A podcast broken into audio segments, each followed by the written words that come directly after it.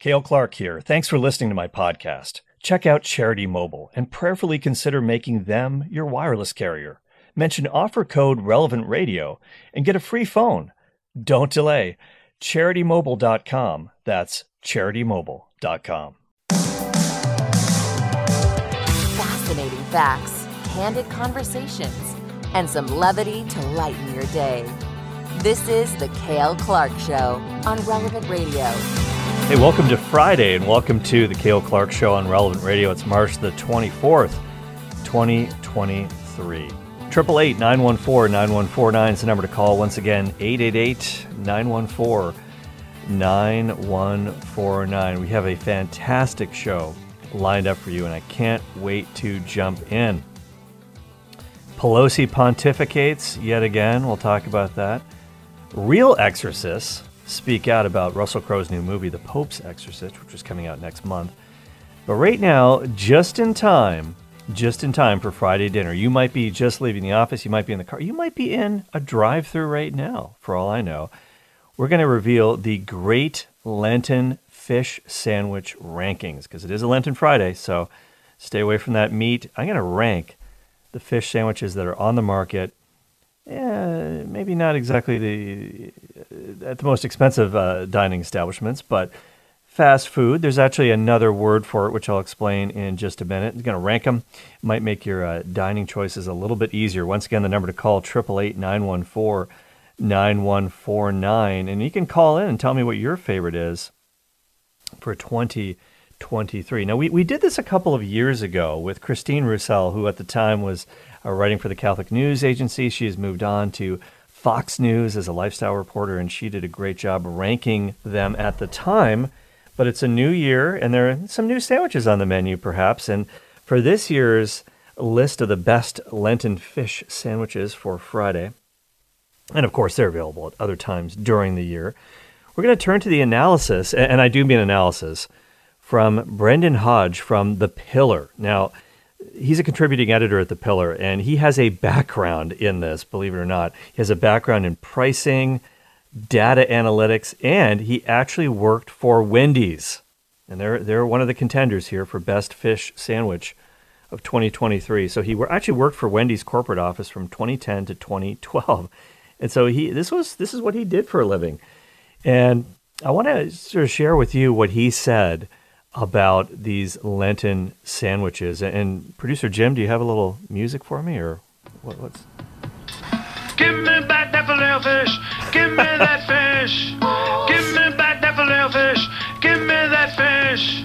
Oh, what if it were you hanging up on this wall? If it were you in that sandwich, you wouldn't be laughing. at Okay. all. Uh, Jim, Any day is what a it- great day for a fillet of fish. Okay, so this is a filet o fish commercial. Wow, from days gone by. What year did this come out, Jim? Do you remember? I can't remember. wow, it's been I, around I, least have never 15, heard that 20 one. years. Wow, that's, that's and there's a fish mounted on the wall, and he's you know singing the song, and there's a guy eating his fish, and it's it's pretty funny. But I, I love it. McDonald's fish uh, is on the list, but we're gonna uh, find out. We're yeah, gonna we we're, will. we're, we're gonna find out. And th- this is um th- this is a, a really good question to ask. And Brendan Hodge says, look.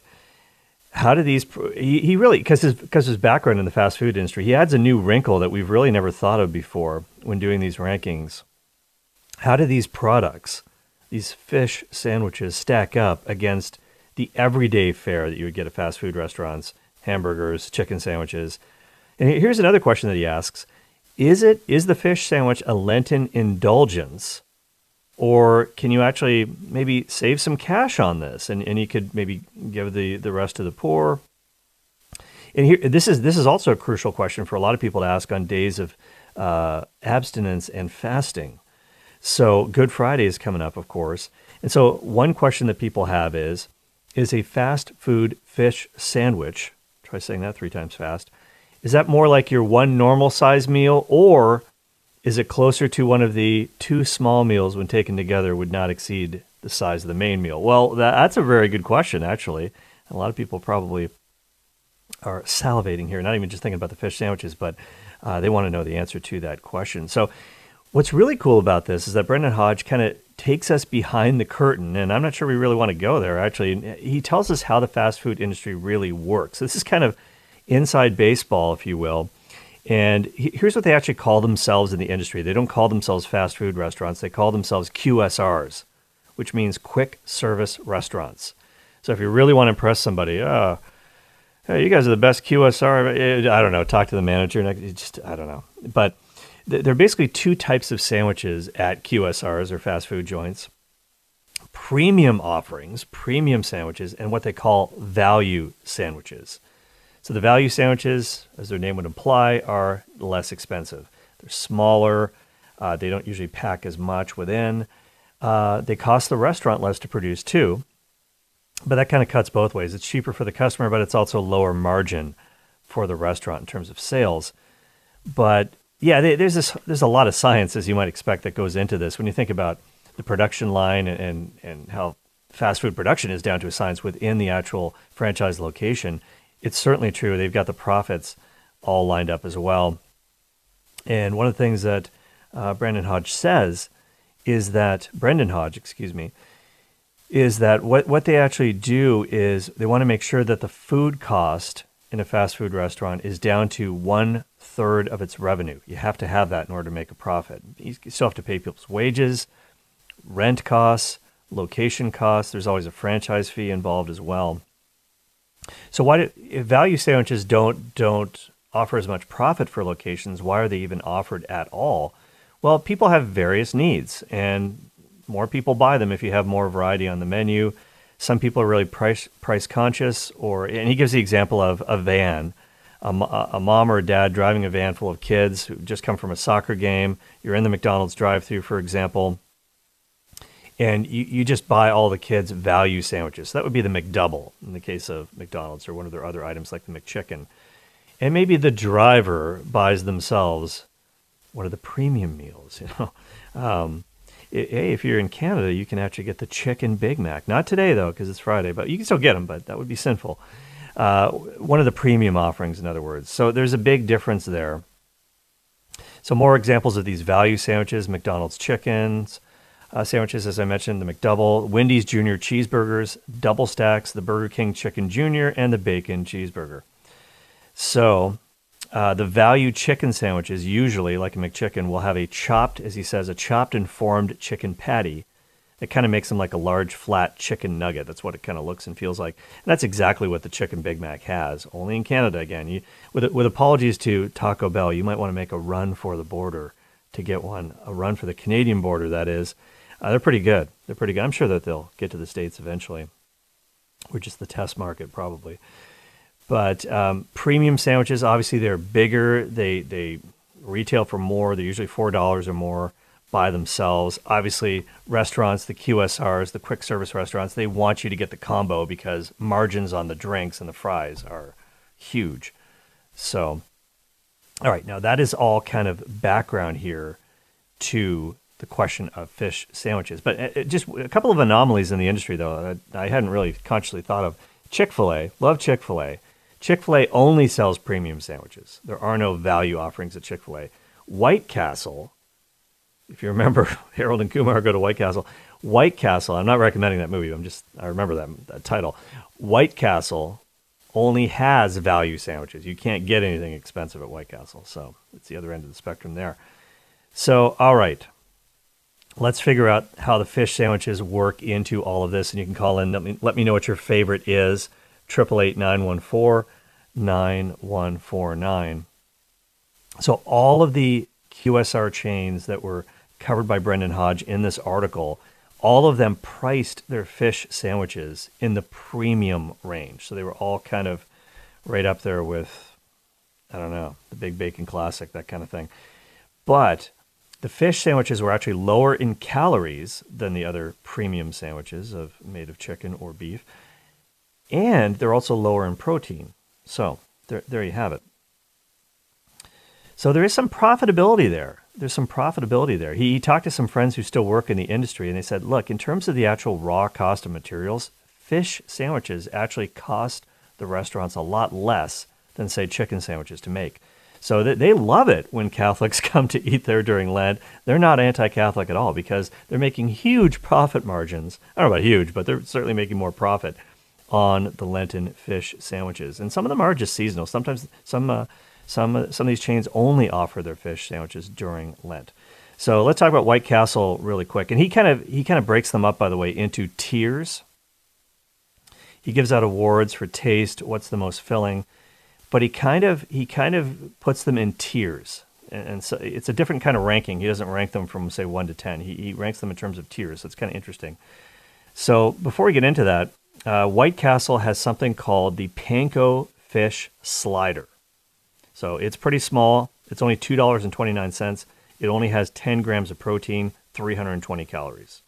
So there you go. That's the White Castle offering, and we'll move on from that.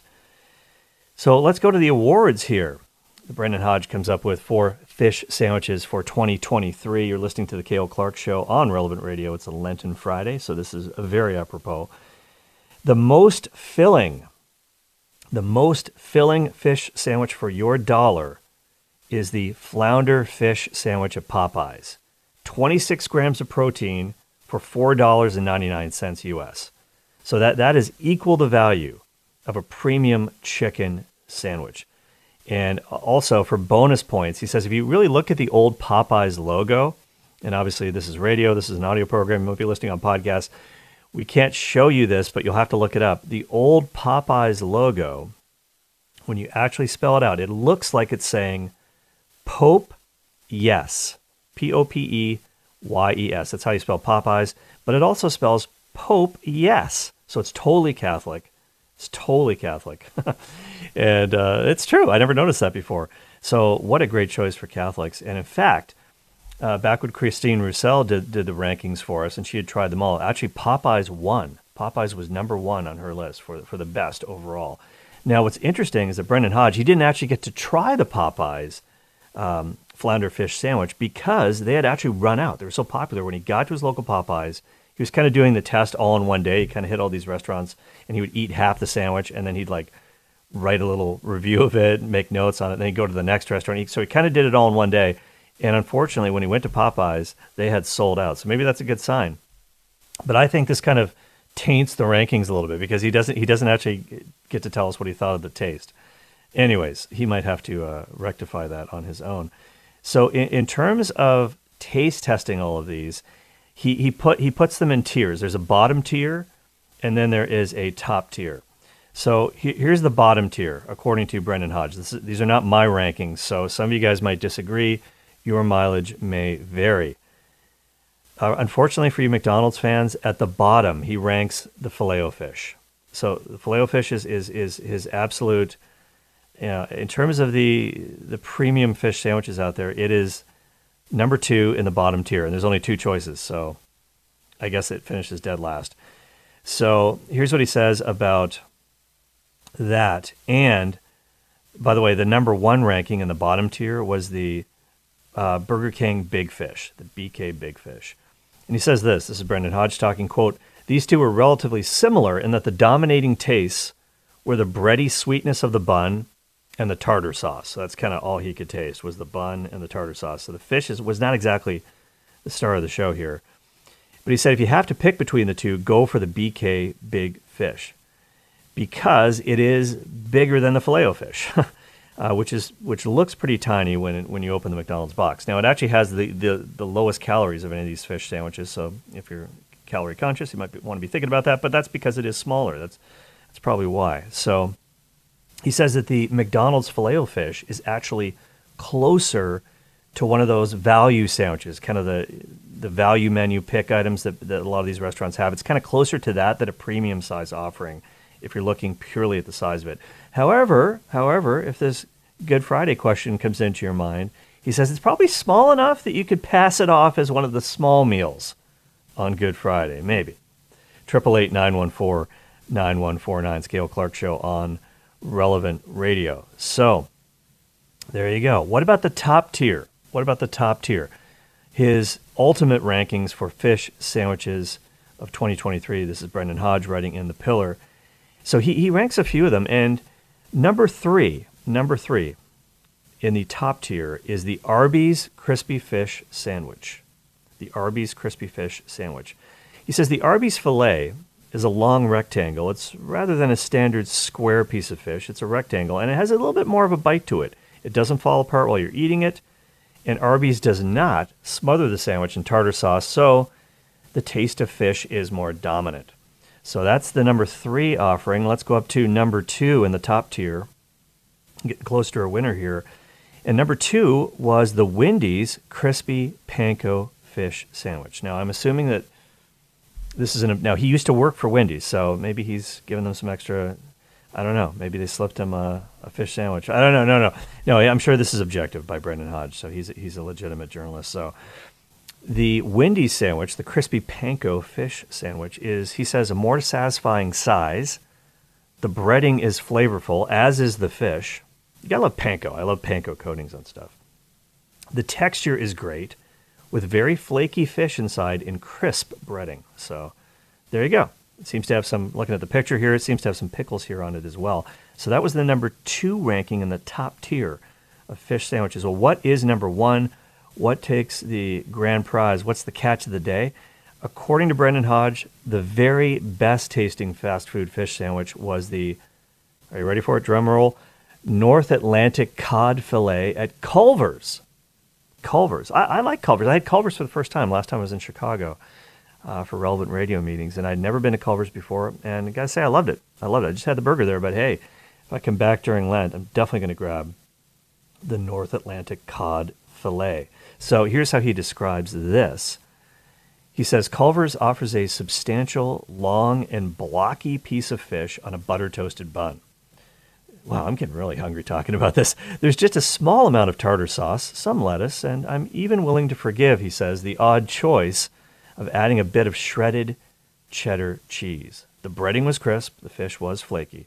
Now, the Culver's offering, he says, will not compete with the fish and chips at your local pub or even what you might find at the parish's Knights of Columbus fish fry on a Friday night. But in the world of QSR fish sandwiches, quick service restaurants, it's ahead of the school. So, how about that? So, he ranks Culver's number one in his top tier.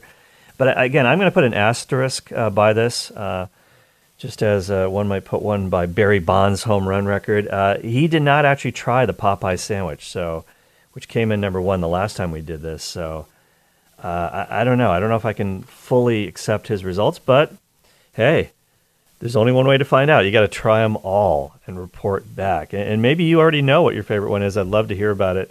Uh, Triple eight nine one four nine one four nine. Let's go real quick to Paul in Youngstown, Ohio. Hi, Paul. Hi, Cale. Um, I'm partial to the McDonald's fish fillet, also the Subway tuna sandwich. Uh, And my own specialty, which I make a lot, is a sardine sandwich. oh, a I just open a can sandwich. of sardines, wrap them on bread, sardines and mustard, Wow. and then uh, season it, and uh, it makes a good sandwich. Well, that, that, that does sound pretty tasty. Although I, I must I must admit, I've never in my life I've never had a sardine. I've never had a sardine. I don't know why. I should try it because I guess when I was a kid I was kind of grossed out by the idea, but there's nothing wrong with them. I, I I'm a little bit more brave now, so so maybe I'll try that, Paul. And uh, you'll have to send me your recipe. That was Paul in Youngstown, Ohio. Let's go now to Teresa in Walnut Creek, California. Hi, Teresa. Hi. You're in the car. I Um, can I I- can tell. I'm running in from the yard because somebody turned on their lawnmower or something outside. so I Okay. prefer McDonald's fish fillets, but I always added second patty and extra sauce on it. Um, That- I just love idea. the taste of it, and it just it makes it very filling. But I, you know- also like that. Go ahead. Go ahead. So I also like that McDonald's was the very first um, chain to add fish fillets, and they did it specifically for Catholics. So I Yeah. kind of patronize them for that. Well, there you go. And, and you sometimes forget that you can kind of make it your way. Uh, to steal a line from another establishment, and, and you you can get it done your way. You can ask for that extra patty. Of course, they're going to charge you for it probably, but why not? Why not double it up? Because it is that one is kind of a small sandwich too. And and you're right. McDonald's was the first to recognize this, serving the Catholic market. Hey, and Catholics in Lent eat a lot of fish sandwiches on Friday. That it's it's it's a pretty big TAM or total addressable market, if you will. So why not go for it? And like like I said earlier, as, Brendan Hodge reported, the margins on fish sandwiches are actually better for the restaurant. So it makes good business sense to do it as well. So uh, they're, they're happy to see Catholics come into their restaurants on Friday. Well, if you hit the drive through, just tell them I sent you, and I'll be right back on the Cale Clark Show. 888 914 9149. Oh, Nancy Pelosi, she's at it again. We'll explain after the break.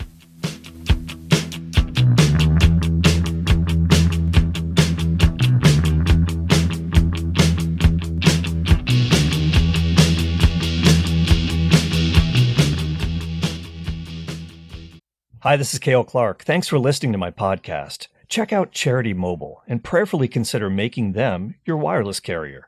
They're a pro life phone company, and 5% of your monthly plan price goes to Relevant Radio or another pro life charity of your choice. For a limited time, new customers who mention offer code Relevant Radio get a free phone with free activation and free shipping. Don't delay. CharityMobile.com. That's CharityMobile.com. Faith, facts, and fun. It's the Cale Clark Show on Relevant Radio. Welcome back to the program on this Friday. So good to be with you. Hey, just before the break, we were talking about what the best fish sandwiches are from QSRs, quick service restaurants, fast food joints. Kind of ranked them, and the winner may have surprised a lot of people, but Brendan Hodge from The Pillar, he says that this year Culver's is the choice. And actually, we're going to go to the phones right now. Very related. Paul is in South Mississippi. Hi, Paul. Hey, yeah, it's funny because we're as we're on our way to to uh, to a QSR to get our our evening meal. The family we're uh, hearing your your broadcast, and we pull in the parking lot, and we're waiting with bated breath to find out who's number one. and we are uh, sitting outside our, our local Culver's, and uh, and I can tell you that uh, without a doubt, it is the best. Not it's not even close. Wow. It, yeah. So uh, so if anybody from Culver's is listening, keep doing what you're doing because the the food there is is, is great. We we are regulars, and uh, um, if you haven't had the custard, it's really good too. It is. It is. Yeah. Like, like I said, I got to try it for the first time uh, a couple months ago in in the Chicago area, and uh, I really enjoyed it. I will definitely be back. I I really want to try the North Atlantic cod fillet, which is number one in the ranking. So there you go. There there. I was hoping that there'd be somebody in a drive-through just waiting with bated breath to hear what the final results were of the top fish Lenten sandwiches for this year. So Culver's takes the cake or takes the fish in this in this case. And uh, hey, I got to try that. I got to try that. And um, I'll I'll I'll, uh, I'll uh, propose to uh, Justin Trudeau that I will send one chicken Big Mac in exchange to the United States for one Culver's Atlantic cod sandwich. And, and by the way, President Biden was in Canada. I'm going to talk about that later. He, he was in Canada uh, last couple days, so not without some uh, social media controversy, as you might expect, as you might expect. But we'll get into that next week. And what we have, what we want to talk about now is um, uh, Nancy Pelosi uh, showed up at Georgetown University yesterday, and uh, Georgetown. uh, We, we're going to have some March Madness talk later. Sister Jean, Sister Jean Dolores from the Loyola, Loyola of Chicago Ramblers, uh, the team chaplain. She's over a hundred years old now. Stopped by Relevant Radio today and she was obviously a heroine of the Final Four back in 2018, national celebrity. So we'll have some March Madness talk. One of the one of the Catholic teams that has won this tournament, of course, in the past is Georgetown, in the glory days of Patrick Ewing. Not anymore, though. Uh, they didn't make the tournament this year, and uh, Nancy Pelosi did show up on campus yesterday uh, in the Washington D.C. area, and that was for um, the Georgetown University Center on faith and justice. Uh, they started this inaugural conversations uh, with public figures in a new series called Higher Calling.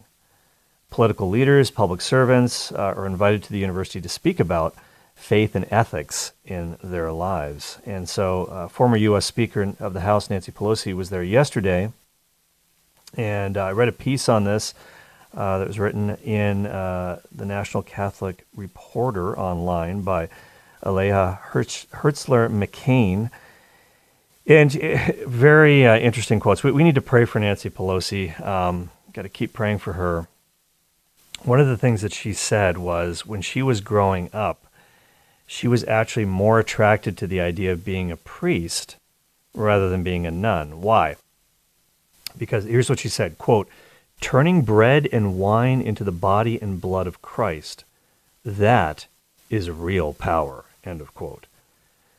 Oh man, that just that kind of gave me the chills a little bit reading that. I I don't know in what tone she said that, but uh, that that's that's pretty disturbing. Obviously, the priesthood is, is there's certainly powers uh, associated with the priesthood, the power to confect the sacraments, the Eucharist, obviously, but it's power to serve, uh, not power to lord it over people. And I, I, don't know. I'm not saying that's where she was coming from, but she did say this as well, kind of expanding on this uh, idea she said, quote, maybe one day women will be able to do that as well. And she went on to express hope that Pope Francis will allow women's ordination. Well, he, he will not, and he can't.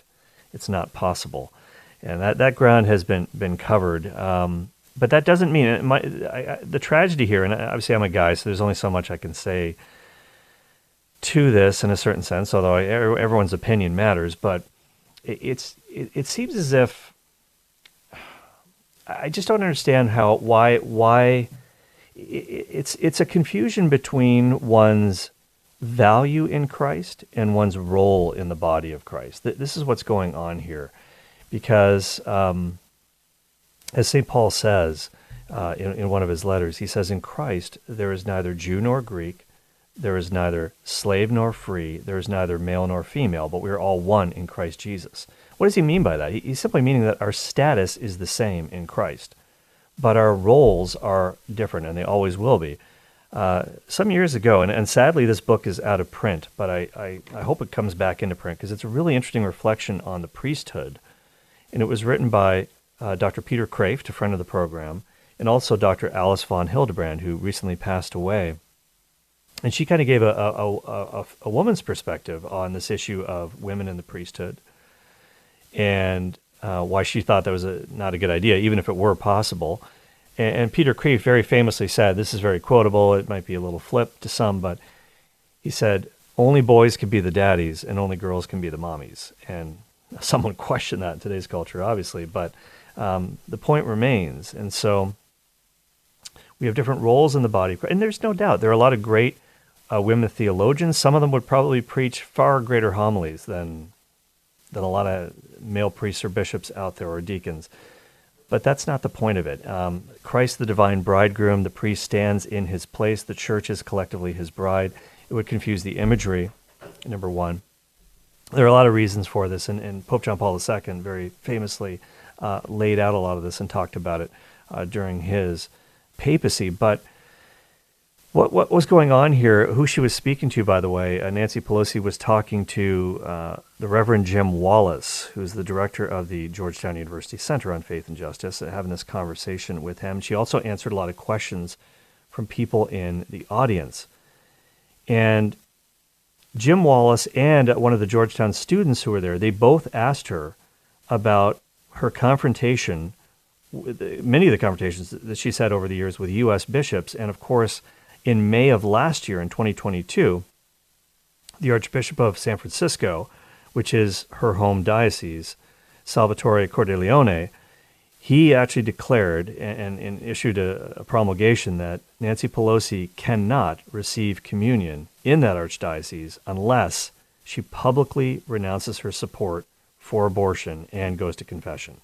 Now, Pelosi has, I don't know if she's, I don't know if there's any sightings of her receiving communion in San Francisco, but she has continued to receive the Eucharist in Washington, D.C., where she's apparently, that's the bishop there does not have, a, have an issue with it, uh, must know about it, of course. Um, anyway, so Archbishop Salvatore Cordileone was a guest on our, on our show in the past. He's a great friend of the program. And recently he came back on Relevant Radio to talk about this around the time when he issued this directive for the good of Nancy Pelosi's soul in an attempt to try to wake her up spiritually. Here's what he said when he was on the Drew Mariani show on Relevant Radio. Check this out. I want to engage people in, in prayer and fasting. We need to pray and fast and reclaim this penitential discipline as well, along with our prayer. And then to show the speaker that there are people out there praying and sacrificing for her, which is authentic love for her and the rosary, the rose, as as a symbol of that.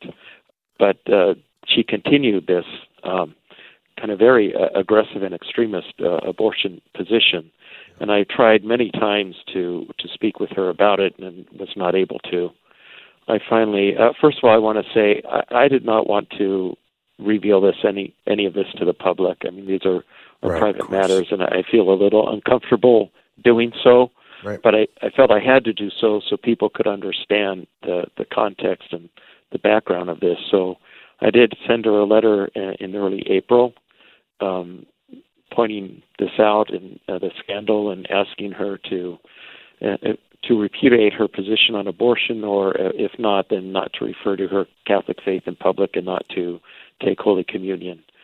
Um, so then I thought, well, when if I have to take action, what is the determining factor? I knew she was going to communion, but I didn't take action then because it, no attention was being called to it. I, hmm. So it's something I really did not want to do. But then on on May 4th, in a public context, she once again referred to herself as a devout Catholic and justifying abortion. So it was a direct violation of what I had asked her not to do, and I knew at that point I had to take this action. It's it's hard.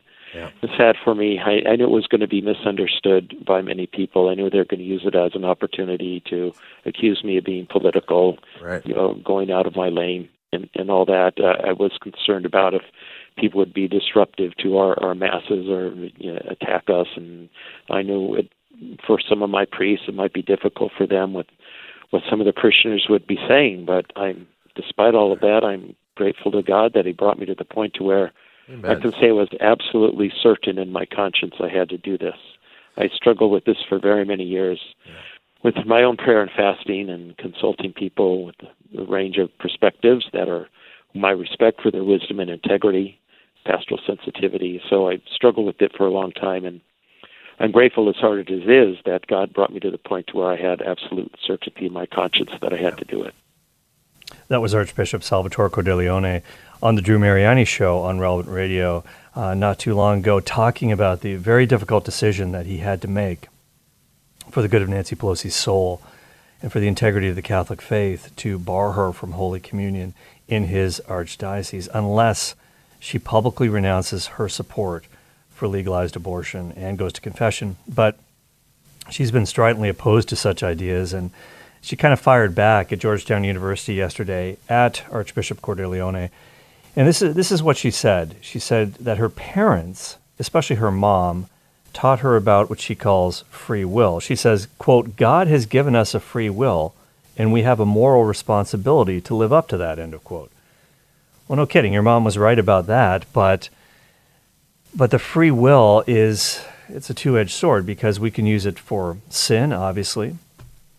Uh, God didn't create us as robots, and sin is what happens when we turn away from the will of God. We have the responsibility to seek the truth, to know it, to love it, to do it.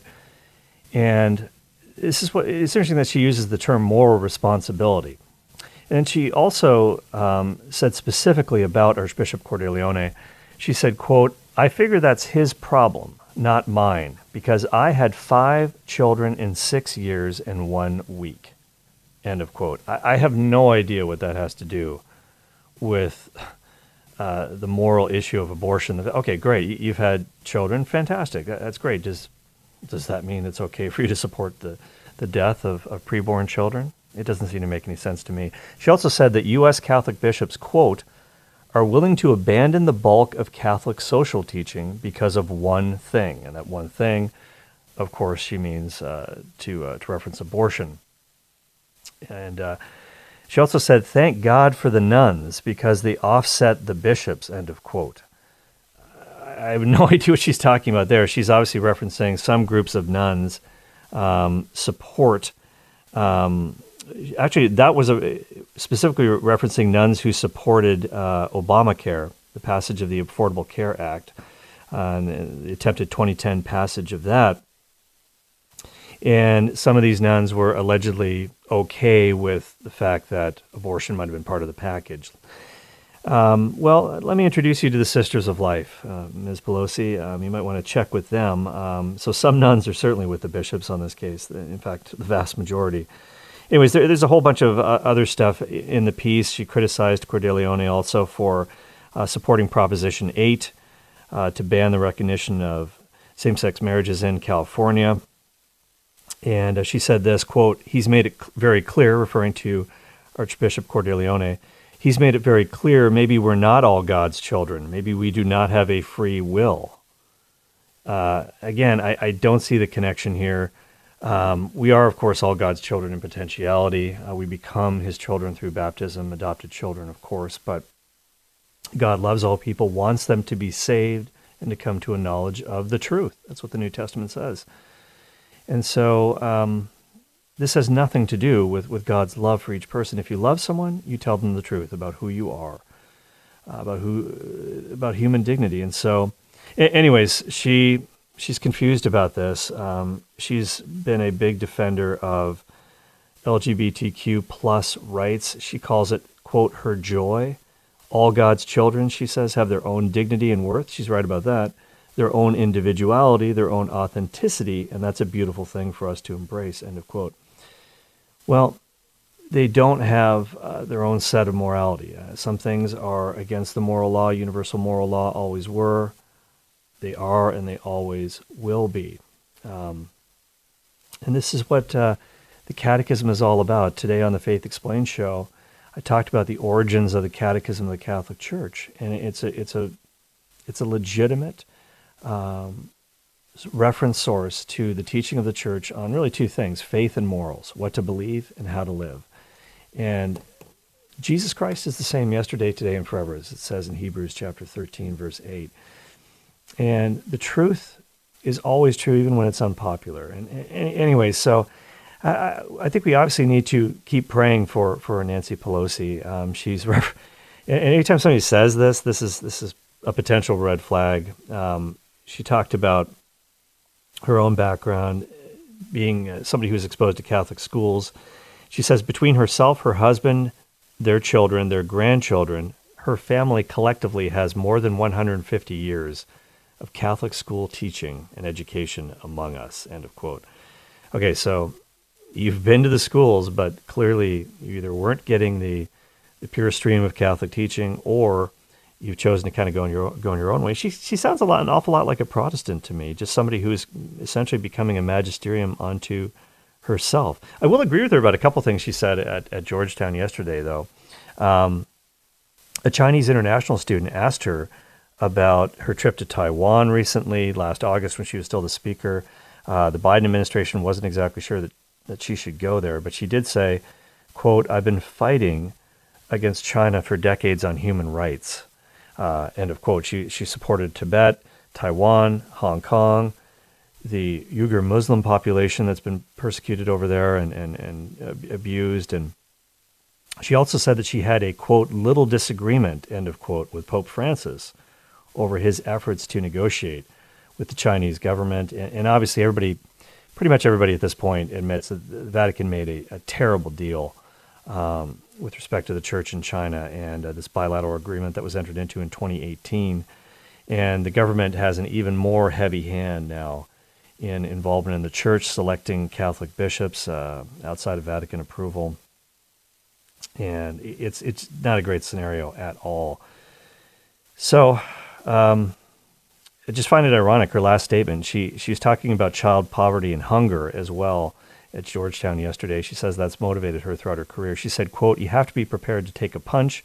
You have to be prepared to throw a punch for the children, always for the children." End of quote. Well, it's not for all children apparently in her case, and so we obviously still need to pray and offer sacrifices for her and pray for Archbishop Cordileone. It took a lot of guts for him uh, to make that move publicly. I thought showed great leadership and uh, pastoral care also for her soul. That's what motivated him. He said he didn't want to go public with this.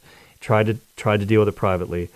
Uh, nothing worked, and because she's a public figure, she was giving public scandal, and he felt he had no choice. So let's let's pray for everybody involved, and let's continue to support the work of Relevant Radio as we try to bring the pure truth of Catholicism and Christ to the world through the media. Okay, we got to take a quick break right now on the Cale Clark Show, but if you have a take on this, I would love to hear it. 888 914 9149. And hey, call in. maybe Nancy Pelosi, if you're listening, you can call in. Give me a stock tip. No, I'm only kidding. But uh, do call into the Cale Clark Show, 888 914 9149. We'll be right back.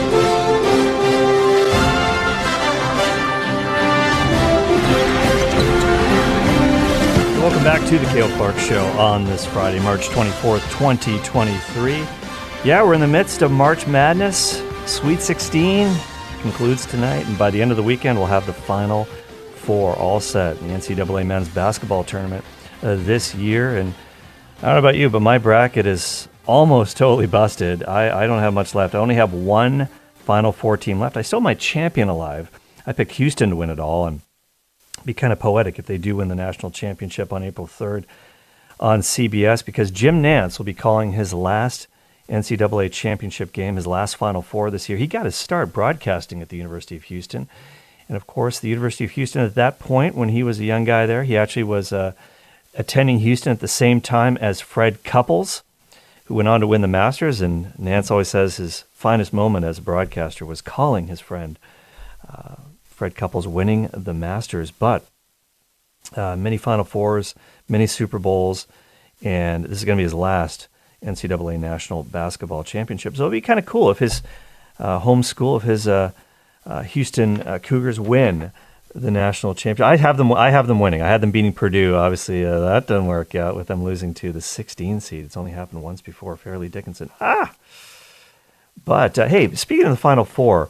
Uh, one team that made it, uh, kind of a Cinderella story back in 2018, was Loyola University of Chicago, was the 11th seed, made the Final Four in 2018, went down in the national semifinal to my Michigan Wolverines. But Sister Jean Dolores, who was the team chaplain, kind of a legend at that school, became a media celebrity, international celebrity, and has just come out with a book. She is over 100 years old now, and she stopped by Morning Air on Relevant Radio earlier today Here's a little snippet of what you missed if you didn't catch that.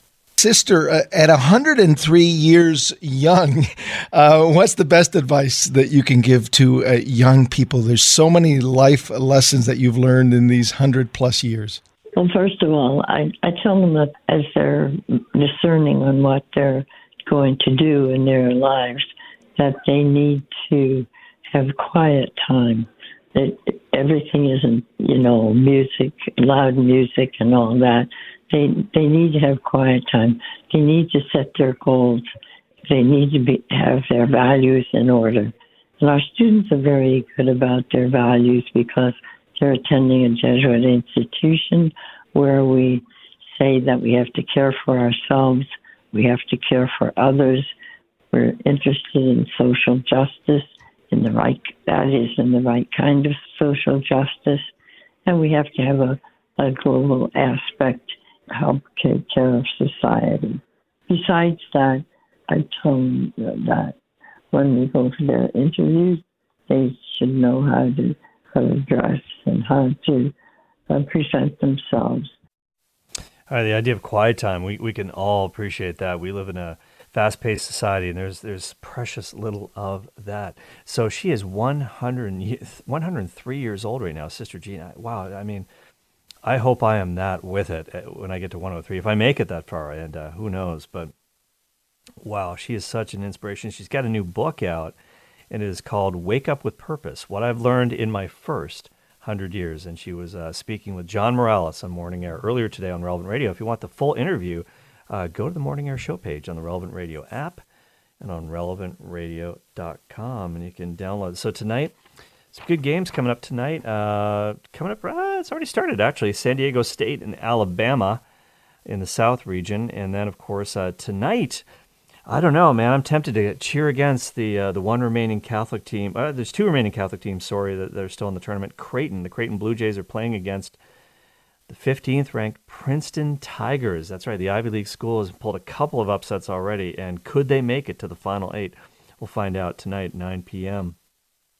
Oh, there's a fourth team. I'm way off on this. Xavier, the Musketeers, 9:45 p.m. They're playing against the Texas Longhorns, a three seed against a two seed, and number one Houston in the Midwest is going to tip off against the Miami Hurricanes at 7:15 p.m. So I had UCLA in the Final Four. They lost to the Zags yesterday, and whew, didn't didn't uh, My bracket's pretty busted. I don't know about yours, but it's still fun to watch. Absolutely, March Madness uh, at this time of year. All right, let's go back to the phones right now. Let's go to Richard in West Covina, California. Hi, Richard. Yeah, hello. Um, I, it's funny that you should bring this topic up because I was just at the barber shop and I just typed in a paragraph on the Washington Examiner, and I just wanted to quickly paraphrase some of the thoughts that I expressed. Okay. Um, so um, I was saying that Archbishop Salvatore had done Nancy Pelosi a great service because um, if she receives the Holy Eucharist in a state of mortal sin, she's Mm. committing a sacrilege. And I was just pointing out that she's well beyond the age of reason, and um, if she doubles down on spreading it to the society, to society at large, and if she, um, you know, d- doesn't repent, uh, I mean, many saints have articulated sentiments that express when you do something like that, you're on par with uh, akin to a Judas, and no uh, Christian Catholic wants to be in, in that same uh, classification. So Yeah, I was just expressing that Salvatore. Yeah. Yeah, you know, that's a great point. I'm I'm just going to jump in there. That that's that's a really great point. In fact, uh, just just reading about this online as well, just some of the reaction to her statements at Georgetown. Um, one priest uh, on Twitter had referenced Saint John Fisher, who was one of the martyrs of the English Reformation, and he he once preached a homily. Saint John Fisher did, and he he said that the first step on the road to perdition is by making yourself unavailable to grace. Unavailable to grace. What, what do you mean by that? He meant being willfully blind and just, just giving in to hardness of heart. And that, that's, that's a very, very dangerous place to be. And so just listening to her talk, to me, that's where she, she seems to be. She, she just does not, she doesn't seem to have the, the humility to to really engage with what the church is saying here.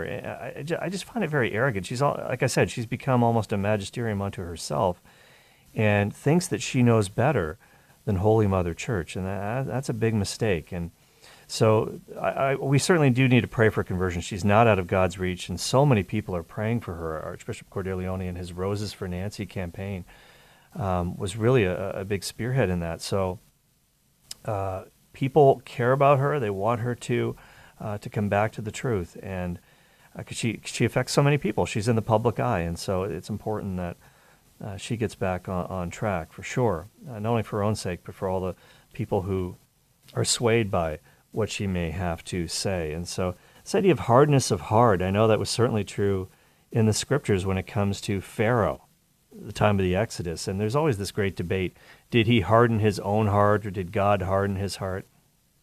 We talked about that a lot on the Exodus series on the Faith Explained program. It's the other show I host daily on Relevant Radio, 12:30 p.m. Central. And actually on Monday, it's going to be the conclusion of our Exodus series, and you're not going to want to miss that. It- It's been it's been a lot of fun for me. I, I really enjoyed the deep dive into the book of Exodus and just kind of giving people that, that foundation and myself too. I mean, I learned so much through it.